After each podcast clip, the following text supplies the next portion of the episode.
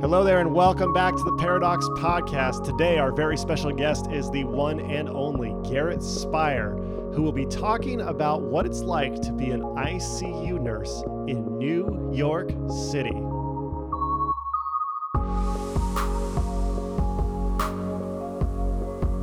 Welcome to the Paradox Podcast. I'm very excited to welcome Garrett Spire on the phone as our guest. Garrett, how are you doing? I'm doing well. Thanks for having me. Uh, now, a few years ago, we were pastors together for the same corporation. Can we call it that? Believe it or not, yeah. yeah. I think we can call it that, yeah. So, uh, you've gone into nursing since then, and you're currently a nurse anesthetist student, right? Nailed it. Yep and you're in Florida, and then you told me you were going to New York. Um, take me through that process and what led to you going to New York City. Yeah, good question. I am currently on hold right now as far as my program goes. I still have class one day a week, but um, as is the case with most of the United States, all of the elective surgeries in Florida were put on hold for a little while. So all of a sudden, I had like 50 hours of free time just magically magically appeared um, so th- that was part of it is is with the elective surgeries on hold they asked this the uh, srnas to to stay out of the hospital for the time being until they could kind of figure out what was going on with uh, the whole covid-19 pandemic. It was kind of yet to see how it was going to affect florida. Um, so i had a great time just spending a lot of time at home with my family and got to catch up on some things. And um, in my my free time i was just kind of perusing some various uh, like i don't know instagram like nursing blogs accounts that i follow. And uh, i just started seeing like these various comments about what it was like in new york which was you know one of the states that was hit really really hard by covid-19 yeah. And and they're just like these firsthand accounts of these nurses that work at these hospitals of like one to four to five to six ratios in the ICU. Um, and normally uh, in the ICU, like you're maxed out at two patients, especially yeah. if they're on like a, ven- a ventilator. And all of these COVID patients were all on ventilators and on multiple drips. And I mean, it just sounded like, honestly, sounded like something out of a nightmare to me. So, yeah. I started like reading more about it and and and seeing if it was actually true and this was actually happening in New York and and sure enough the articles started coming out about that these hospitals were just being inundated with COVID-19 patients really sick. They didn't have enough ICU nurses to take care of the patients and uh, were kind of looking for any help that they could get. So I've never actually done uh, travel nursing in my life. I just worked for Loma Linda, which was um, the only hospital that I've worked for. So I just I just like Googled best travel nursing agency, yeah, okay. and um, yeah, seemed seemed like a reasonable way to figure things out. And, Good thing you um, put the um, word best in there because yeah. that really that really qualifies. Google really really scans for the best with the word best in there. that's what I that's what I hear. You know, that's what I hear. So I try to do my due diligence and uh, and vet a few agencies before uh, submitting my information, and and I found one that actually had some pretty good reviews. And so yeah, I just submitted my name and um, they called me back and I'm like, hey, you know, I, I've been reading these things about, you know, these hospitals that have just been slammed.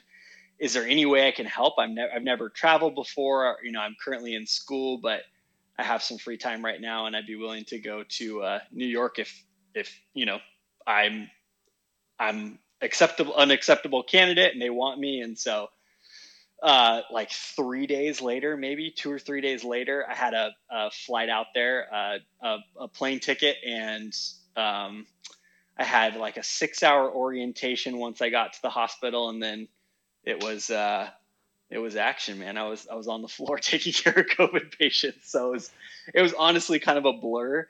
But um, it all kind of started with I just felt like I had all these skills that weren't being used, and and I felt like I could hopefully make a difference to you know to some degree. And and uh, it ended up being a really valuable experience. But yeah wow. the the long answer to your your short question is just yeah, that's that's kind of how it all started, and and uh, it kind of just uh, got took on a life of its own. was there any complications with getting licensed or board no. certified or anything?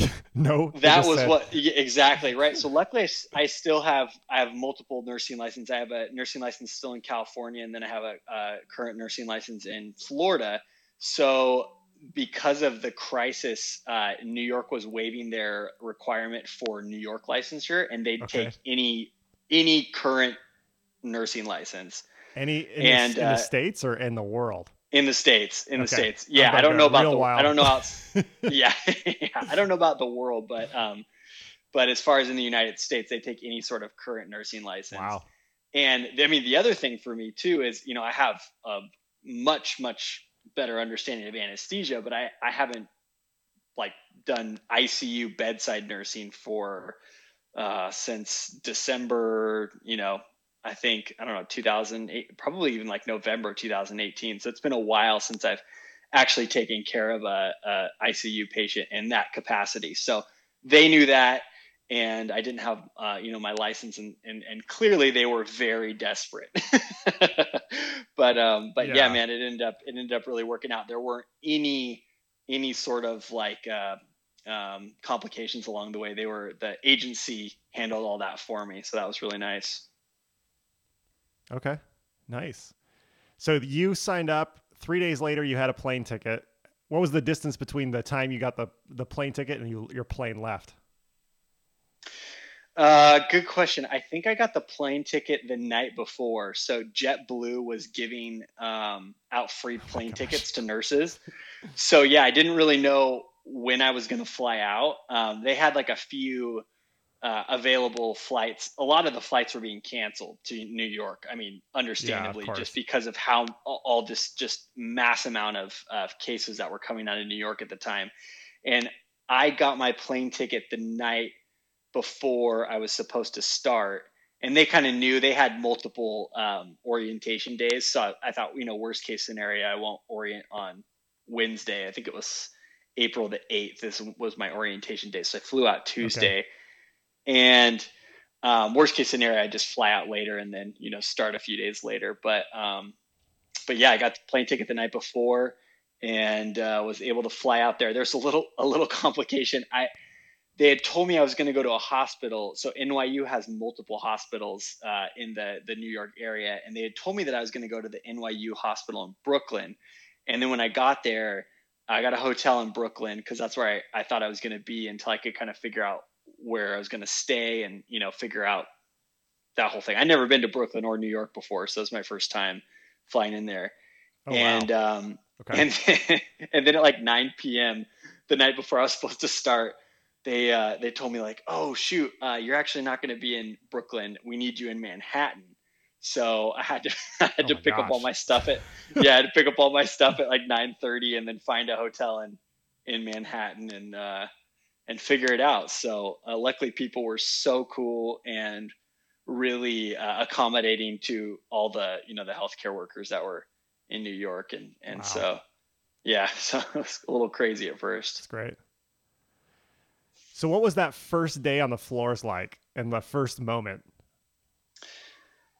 Yeah, it was terrifying.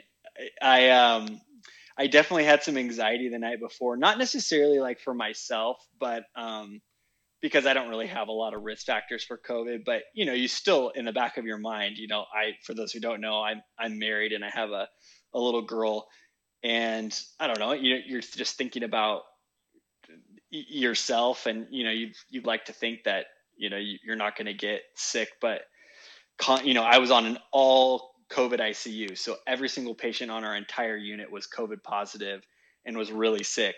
Oh um, so yeah, so every you know, every, it's not like you're not going to get exposed to COVID. Um, th- I think the thing that made me the most nervous though, Craig, was the PPE.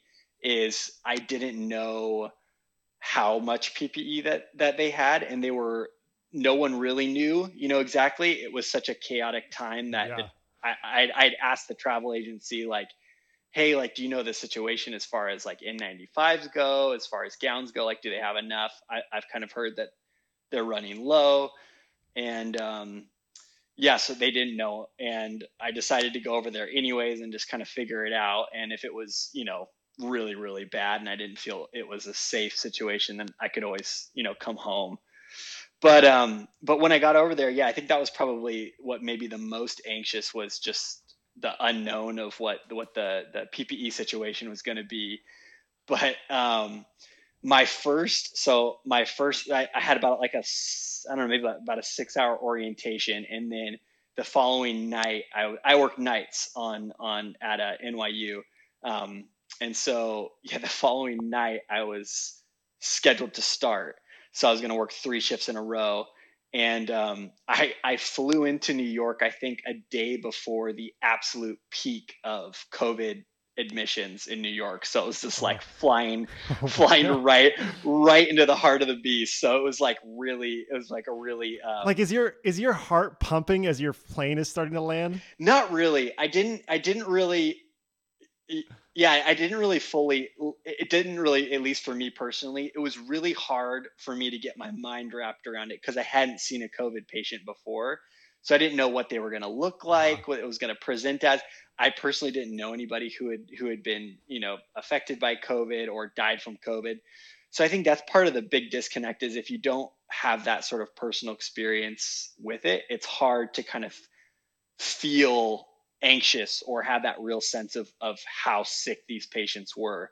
Um, but but I yeah, so I decided to work. I I I initially was scheduled for days in Brooklyn and then they rescheduled me the night before for nights in in Manhattan and they were actually kind enough to ask me to work nights so they this is how desperate it was in New York so they were cross training um, step down nurses so nurses who had never worked in the ICU and they were just giving them just, just this kind of like crash course into the ICU um, and then they were oh, no. they were they were cross training OR nurses they were cross training really anybody who was available um, because there were various units who obviously because of covid had essentially no patients you know especially like the or because all the elective surgeries so a lot of the or nurses were on our unit.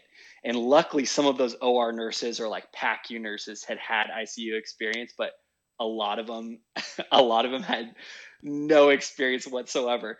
So so I got um so I was one of like I think like four or five actual ICU trained nurses on an all COVID ICU of like 36 beds.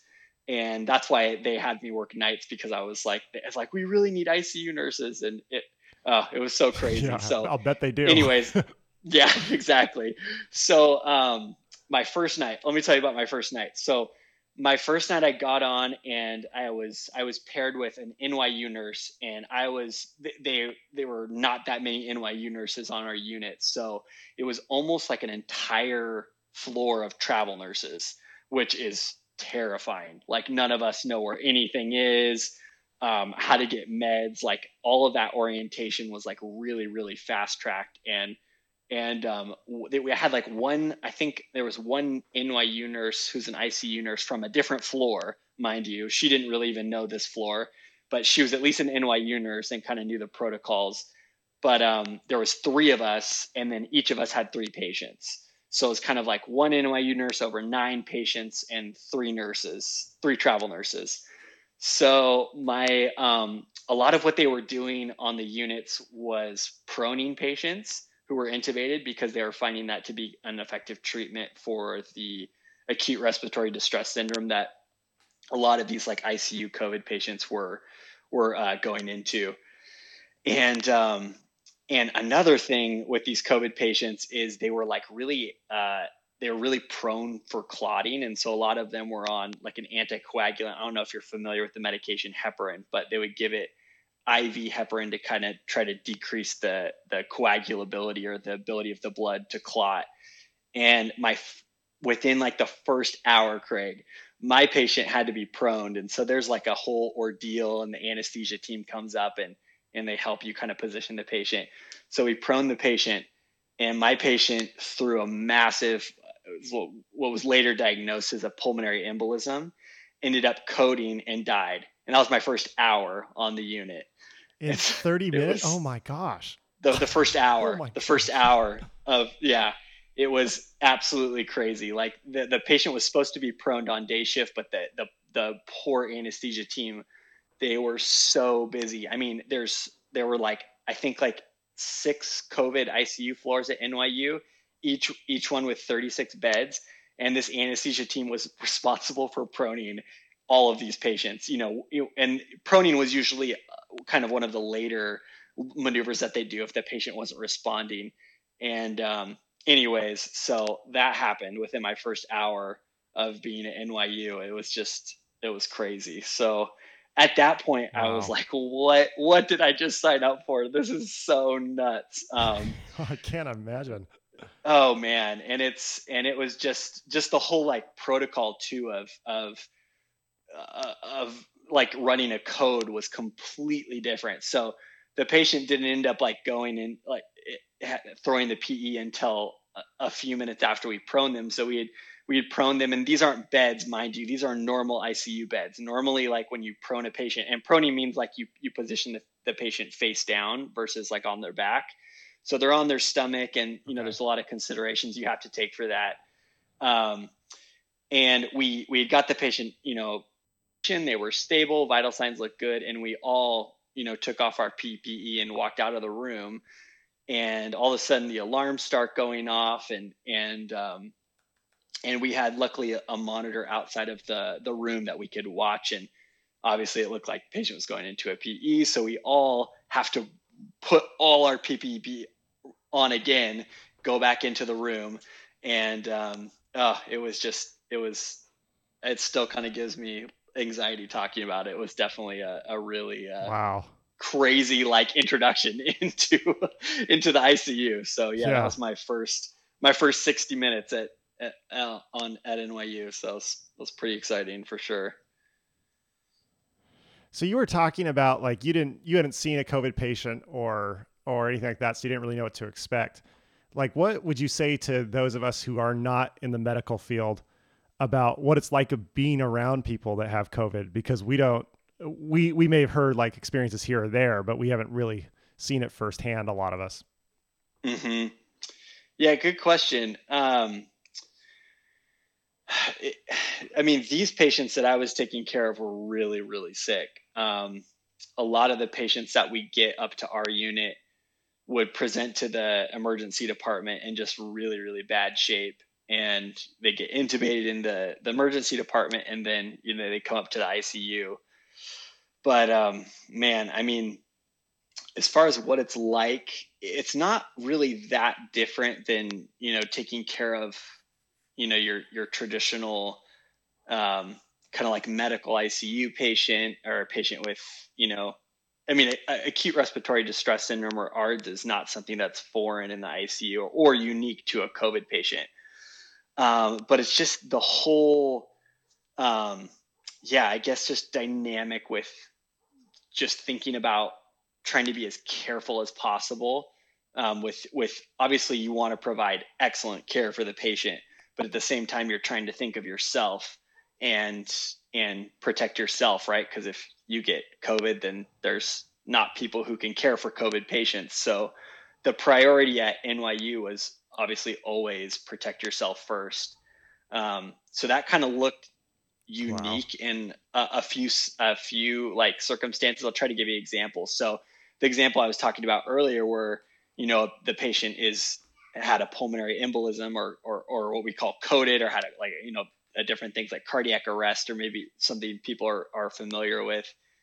Normally, like in the ICU, everyone just runs in. You have like four to five nurses, multiple people doing chest compressions, you know, people just just pushing meds, the other person's documenting. You have multiple doctors in there, the attending, the resident, a whole team that's like dedicated for you know this this response. Um, so at, at NYU with the COVID patients, because of COVID, obviously, the priority was putting on your PPE first, so you don't run into a patient's room unprotected. You know, you just don't. That's just not as crazy as that sounds. And yeah. obviously, you want to take the best care of patients. You have to protect yourself first. So, and it takes it that's probably one thing that I didn't realize is how long it takes to put some of this PPE on because you're putting on a whole gown and we had like depending on the day like OR surgical gowns we had um, just kind of like these paper gowns and, and they really take a long time um, to actually put on the right way and then you're putting on up to three pairs of gloves and then you're putting on your N95 and then a surgical mask over your N95 and then you're putting on your face shield I mean, all that takes it takes minutes, and these are minutes that feel like eternity when a patient is really unstable and uh, needs medical attention. So, yeah, it was it was. And you're putting them on a, like really hastily too. On top of that, right? Like it's as fast as possible, but also you don't want to miss something. You know, you also want to make sure course. that your your your mask is in the right. And so it's it's it was just a very bizarre time in medicine. It was really hard to kind of get your mind wrapped around. Um, but yeah, it was just weird. I guess is just like the, the, the perfect word for it. Very weird. Yeah, I bet. Wow. So how did you, and you were there for six weeks. So like, how did it start to change from week to week after you, you know, from your first night to, did you, did it ever feel settled or did it always feel chaotic and kind of out of control? Like what did it, what did you see, start to see in the changes from week to week?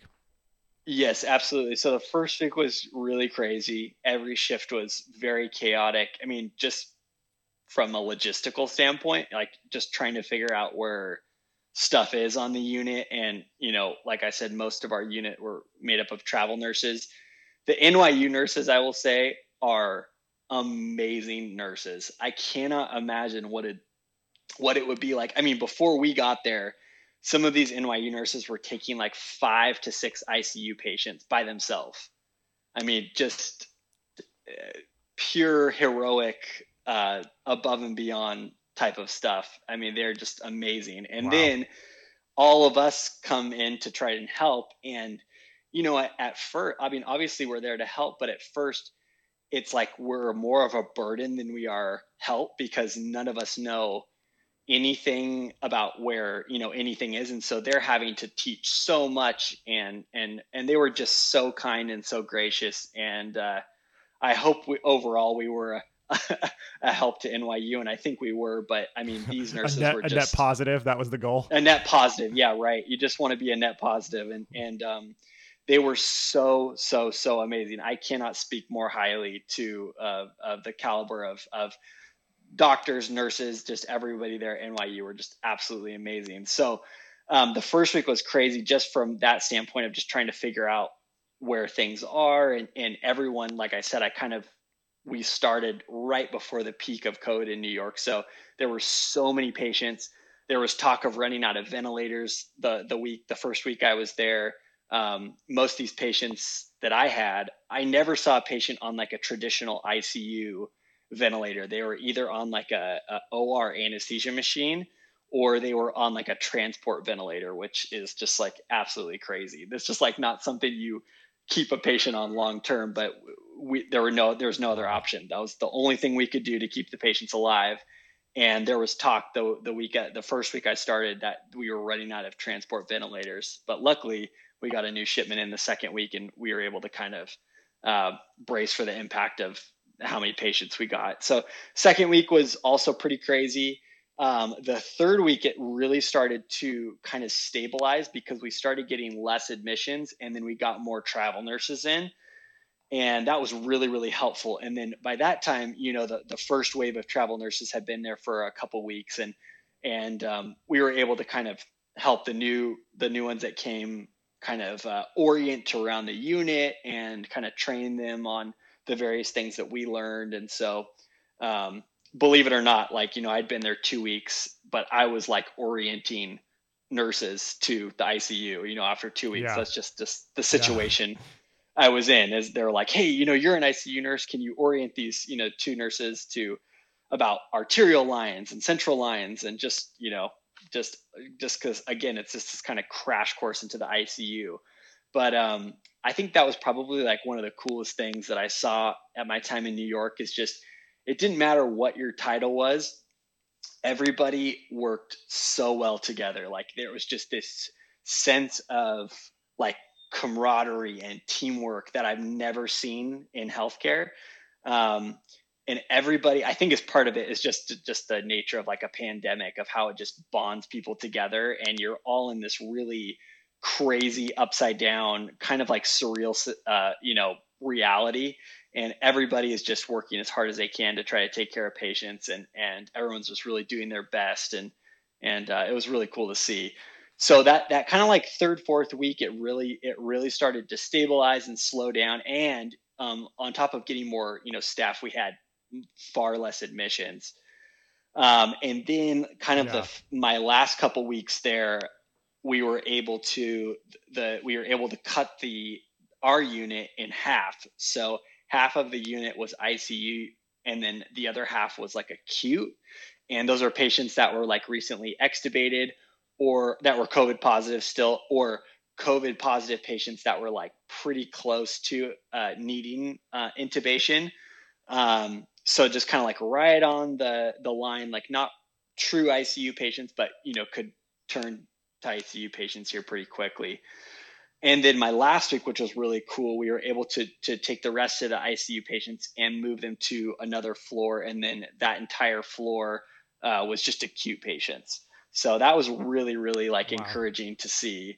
Um, I will say, like my first couple weeks, I was really just depressed, just because of how many patients were dying, and and I didn't, you know, part of why you're in healthcare is you want to feel like you're making a difference, and it's it was just like really hard to see that many patients die that often and it wasn't always my patients but you know we're all helping in different rooms and you know when a patient's not doing well we all try to help as much as possible and so you still kind of feel like it's your patient when when they pass away because you know you've been helping and you're part of the team and so that was like emotionally and mentally i think that was pretty tough for those first couple weeks but then you know, like as we kind of like braved that storm, patients started getting extubated and they started doing better and started going home. And so that was like really, really encouraging for me. Wow. I, yeah, I can't imagine. I, it, what was like the turning point where you felt like, okay, we're getting a handle on this? Was there like a specific moment that it felt like it was, it moved? Yeah, good question. I, I I don't know about like a specific moment, but definitely a week. I would say like by week three, it just felt like everyone had kind of figured out these patients a little bit better.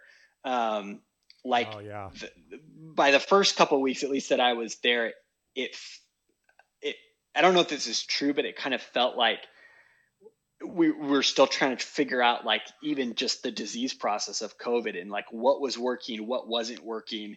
Um, and it may have just been that the patients that were on that unit at that time were just really, really sick. But it definitely felt by by week three and four that that the teams as a whole really had a better grip and handle on how do we manage these patients how do we keep them stable how do we how do we work towards you know removing the breathing tube and and getting to a place where we can extubate them and what are some clinical markers we can look for to to see that they're you know doing worse or better and and I know that they had that in the first week, but it was just so chaotic and so many patients were doing so poorly. Yeah. So overall, it just felt like the storm kind of just settled by like week three and especially week four.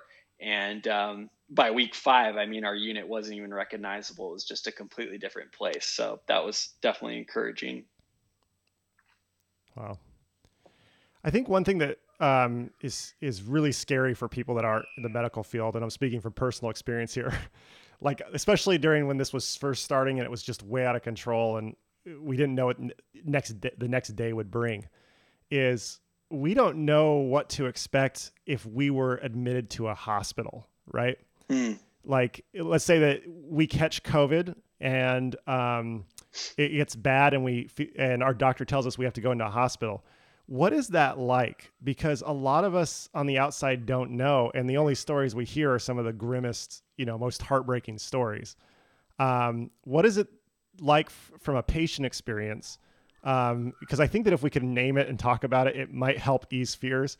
Uh, specifically, mm-hmm. my own Garrett. Yeah, um, no, that's think... one thing that none of us none of us know, and it's a story that's really hard to hear in the midst of this news cycle. Yeah, that's a really good point, Craig. I I don't know. I cannot speak from like an emergency department standpoint because I was only only in the ICU when I was there. Um, but I mean, I could totally understand patients being freaked out because not only is this a terrifying virus, but everybody that they come into contact with doesn't even look like a human. I mean, we look like we look like we're in space, you know, with our gowns and our masks mm-hmm. and our visors and and there's just it's so hard I think for for patients to just see a a, a person underneath all that that PPE. And so uh, various things people were doing where they were not at least in the ICU because most of our patients were you know sedated and and weren't like awake, but I know in like other units they were like cutting out a picture of themselves, like of themselves smiling or you know something fun, and they would tape it to their chest. Uh, like the nurses would, yeah. just to give the patient a sense of like, this is who I am underneath all this PPE. Like I'm, I'm still a person. Yeah. Um, you know, I, I it, and I think that actually really, really helped because I think that's part of what a lot of the anxiety was. And I will say another thing that made that made patients really anxious is that no family was allowed in the hospital and that was from you know a safety standpoint but that was so hard um, i spent so many hours on the phone with family and these people that i've never met in my entire life having conversations i never imagined having just like these people that you don't know but you also are forced to kind of know them in a really vulnerable way because their loved one wow. is in the ICU and they're dying and you're having to tell them about it. Um, you know, normally you would save that conversation for, you know, nurses have the convenience of having those hard conversations are mostly had with doctors, like when, when the, the resident or the attending will, will call and update the family. Obviously nurses have a lot of conversations with family at the bedside. Um, but as far as like, that's at least I, sh- I shouldn't say for all nurses, but for me personally, um, I wasn't used to doing that, and so that was mm-hmm. that was something new for me. And um, but I spent so many hours calling families, updating families. Um, you know, when someone would pass, having to to call and, and update the family, FaceTiming family, even though their their loved ones were like you know sedated and they couldn't like say hi and and uh, talk to them. At least like allowing the family to like see their loved one and to hopefully show and convey yeah. that we're taking good care of them. I mean, it's just like it was definitely a crazy time um, in the hospital. So I think the anxiety was by patients was warranted. And I think another part of that too was just that the healthcare system as a whole was stretched so thin. Um, and so normally, you know, you, you have like, you know, one nurse in the ED to, you know, six patients or, you know, something like that, where I don't even know if ratios existed in the ED or in the emergency department when COVID was at its peak. I mean, it was just yeah. so, so, so, so chaotic. Um, so I think that's part of it too, is just, is, you know, just feeling like you have somebody that you know and that's really looking out for you. And so I think now, um, you know, to, you know, I've just said all that and the people are probably freaked out, but I think I think now I think the disease process as a whole has definitely has definitely the the social distancing has definitely helped.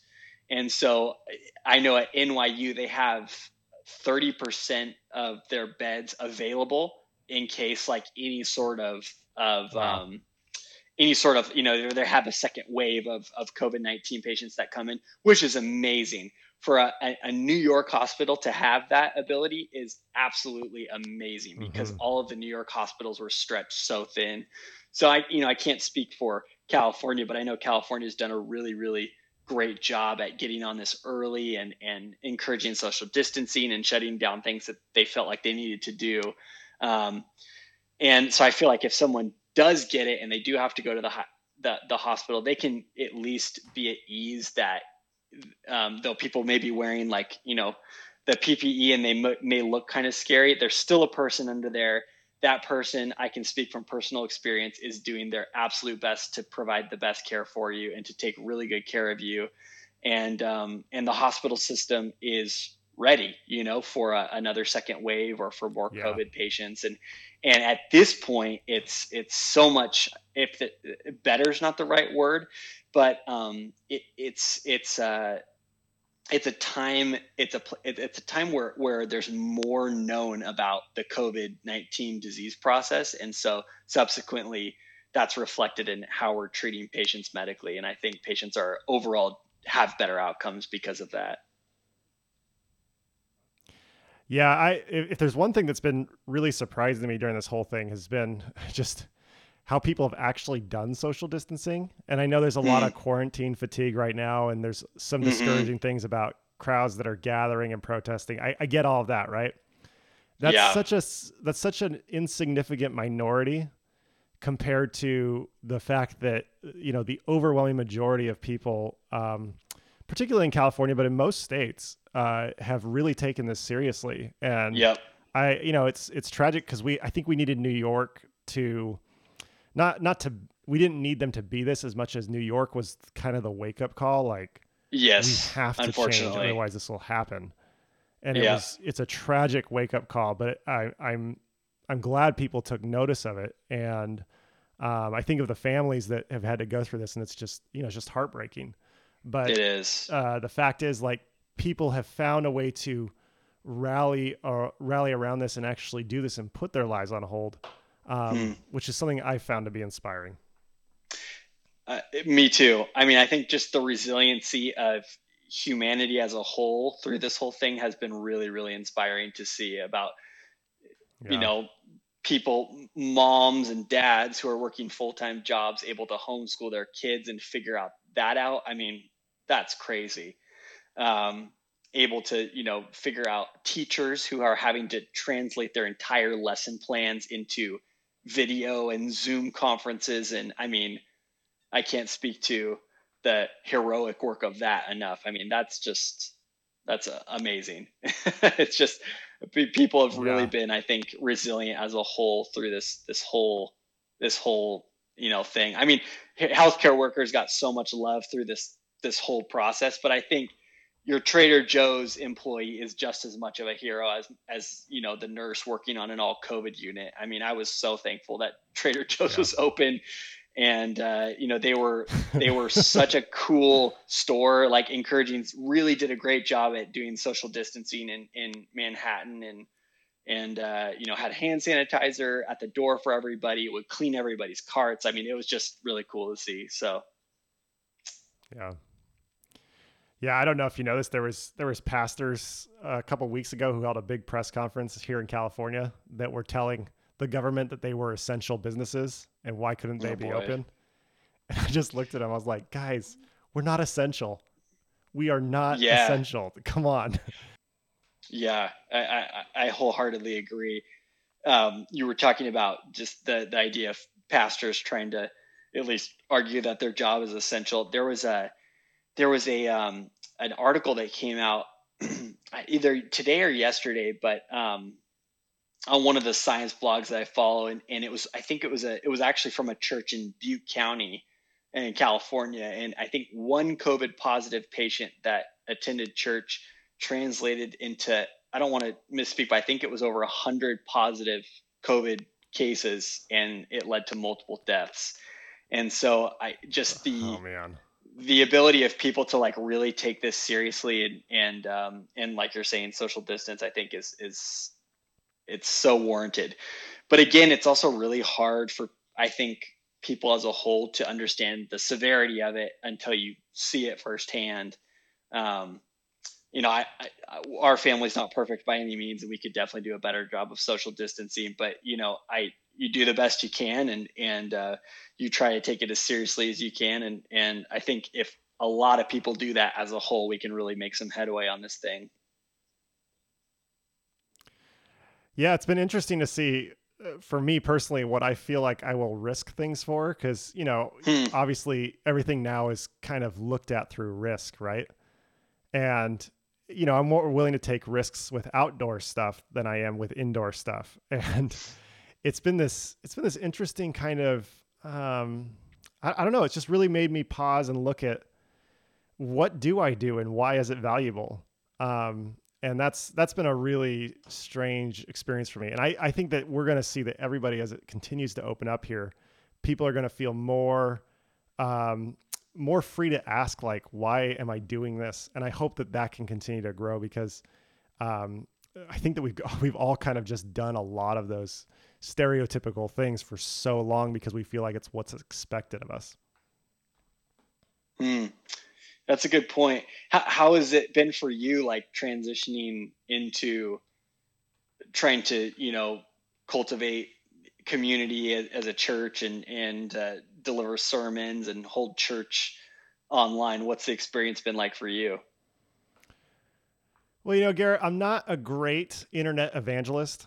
I'm just it's not my it's not my thing. um, you know, we're doing the best we can, and I, I to Paradox's credit, like they've been really encouraging and understanding. Um, and and the closest that I've gotten to receiving from that is my daughter takes drum lessons, and her teacher Kevin um, has transitioned to online lessons, and it's it's like the primary thing that we receive from people um, where they didn't have to do it. Like they could easily say, like, we'll resume lessons once this starts back up. And he's been able to figure out the technology and do some other things so that she can still take drum lessons. And it's been, you know, it's been a reprieve in the midst of all of these weeks. So I hope that Paradox can be that for people. Um, I would not say that we're at our best, but I don't know if we need to be at our best right now. Um, right. And I know some other churches that have really viewed this as like a, as a moment to really evangelize and grow and all that stuff. And I mean, we're open to that, but I I just want us all to relax and remain calm and just say we have these these fears and insecurities here and it's okay. Um, rather than just try to just try to blindly keep pretending like everything's normal. Yeah. Yeah, I really don't think people need to like I don't think a pandemic is a time that you capitalize on people's like vulnerabilities to join your church. I, I think I think it's totally okay to to just as a like you're saying, a church is a reflection of the community that's you know makes makes it up. And I think if people are feeling insecure and people are feeling anxious, I think it's totally okay and normal for the church to feel like that. If anything, that's that is more helpful than offering people false hope, you know, of of like, you know, everything's going to be fine, we're going to be back to normal. It's like, yeah. you know, we don't know if everything's going to go back to normal and it's so and it, I think it's okay to say that and to say that, you know, in the midst of our doubt and uncertainty, God's right there with us. I think the Bible has plenty of stories that speak to just that. So I think that that at least I know speaking from a personal standpoint would be more helpful to me than than having somebody try to sneak in and and uh try to get me to join their church well, while I, well, I feel a lot of pressure each week to like tell people only positive things. Yeah. And that's been that's been one challenge that I've had. Um, because the truth is I, I don't know if I don't know if we're supposed to do that, but um, yeah. And, and we switched to the book of Job, which is definitely not that for this month. Um, but it's, it's always book, a temptation because well i feel like it's the best book because it's it's the one that says like all religious answers are, are hollow at the end of the day mm. In compared yeah. to comparison to this pandemic and like i you know i there's a poll that just came out last week that found that two-thirds of all american christians believe that god is punishing us and asking us to change our behavior wow. and through this pandemic and it, that's just that's that's such an old idea that's addressed in the book of Job, uh, but it's ignored because the villain the villain of the book of Job is really religion. So churches mm. don't churches don't love to tell that story. Let's go, Craig. Preach it, man. This is great. Oh well, you know, I I try to preach, but it's it's actually nice hearing somebody respond to it because I just preach into a camera right now, Garrett, and it's very very different than what I'm used to. totally. Oh, I can't imagine. So, I that's that's really tough. Yeah, it's on the the grand scheme of things, it's a small deal, but I do miss meeting with people. And the hardest part, the hardest part is when our congregation is suffering, like we've had lost jobs and financial hardships mm. and all of that. Yeah. The one tool we have as the church to help with that is to be together, and that's been taken away. Hmm. And we try our best to be in other people's lives right now, but it's it's it's harder than it's ever been because you just don't see them on a weekly basis in person. Yeah. So take me back to just uh, kind of wrapping up what happened in New York and what it was like to come back home, and uh, basically the the end of your time there. Sure.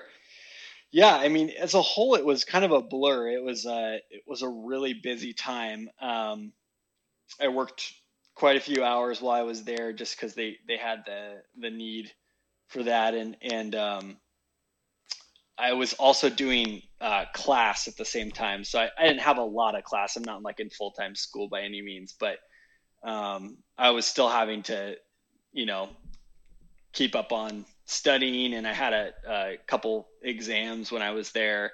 Actually, finals week, like coincided with like the I think it was like the second or third week of my time there, so that was a little a little chaotic. Oh wow! But um, yeah, but I was able to make it through and and uh, finish up my classes and and uh, oh man, I cannot describe for you the excitement of especially towards you know sorry that started getting towards the end of of my time there of just like I was the by by far the hardest thing of this whole experience was um, being away from Cambria and Avalon. And um, and I will say you know my wife is definitely just as much of a hero. I don't think what I did is heroic by any means. I, I, I just kind of saw it as my, my responsibility, but uh, people have said that about people who have, you know, gone to New York and, and tried to help as much as possible. What my wife did is, mm-hmm. and, and raising, you know, being there for Avalon and being a sole parent has just been amazing. So I, uh, I have yeah. just as much admiration for her as anybody else through this whole thing. It's it was really really amazing.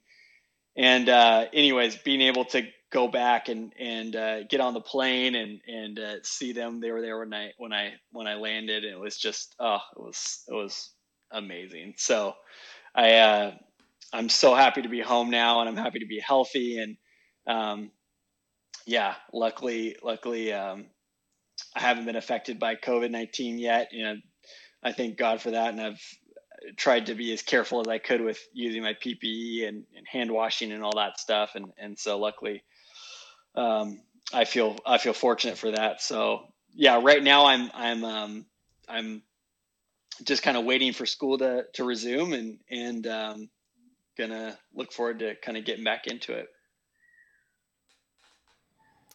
Well, that's great. Well, hey, I really appreciate you sharing your story with us, and uh, just glad that you were able to go out there and um, just on behalf of all of humanity, just saying thank you for being a frontline worker and for your family uh, for being willing to do that. I find it nothing less than inspiring. Oh well, thanks, man. I I uh, I want to say thank you thank you to you and and uh, Paradox Church too, because I know you guys were were praying for me, and and uh, my dad had a, a prayer group that was you know, praying for me and obviously my family and just knowing people are thinking of you and, and spending time thinking about you really, really uh, make, made a big difference. Is multiple nights where it was just really hard and, and I didn't know if I wanted to, to, to keep doing it. Um, and I don't know, yeah. just having, yeah. just having like, just knowing that people were, were praying for me really made it e- I don't know if easier is the right word, but it, it made it made me able to just kind of get through those shifts and and uh, knowing that you know that people were were were, were thinking of me and and uh, and that you know praying for my well-being and and it just really helps. So I, I want to say thank you to you personally and, and also to Paradox Church for that. That was really really really kind of you guys and it really meant a lot. Absolutely. Well, Garrett, it's good to talk to you, and we will uh, talk to you sometime here in the near future. But we hope that you have a great, uh, great week and that things go smoothly as you transition back to full time student. Thank you. Thanks so much for having me, and and just want to wish my best to everybody out there, and, and just uh, hope hope everyone can kind of keep their head up, and hopefully we'll uh, be able to turn the corner soon. Sounds good, man. Thanks so much.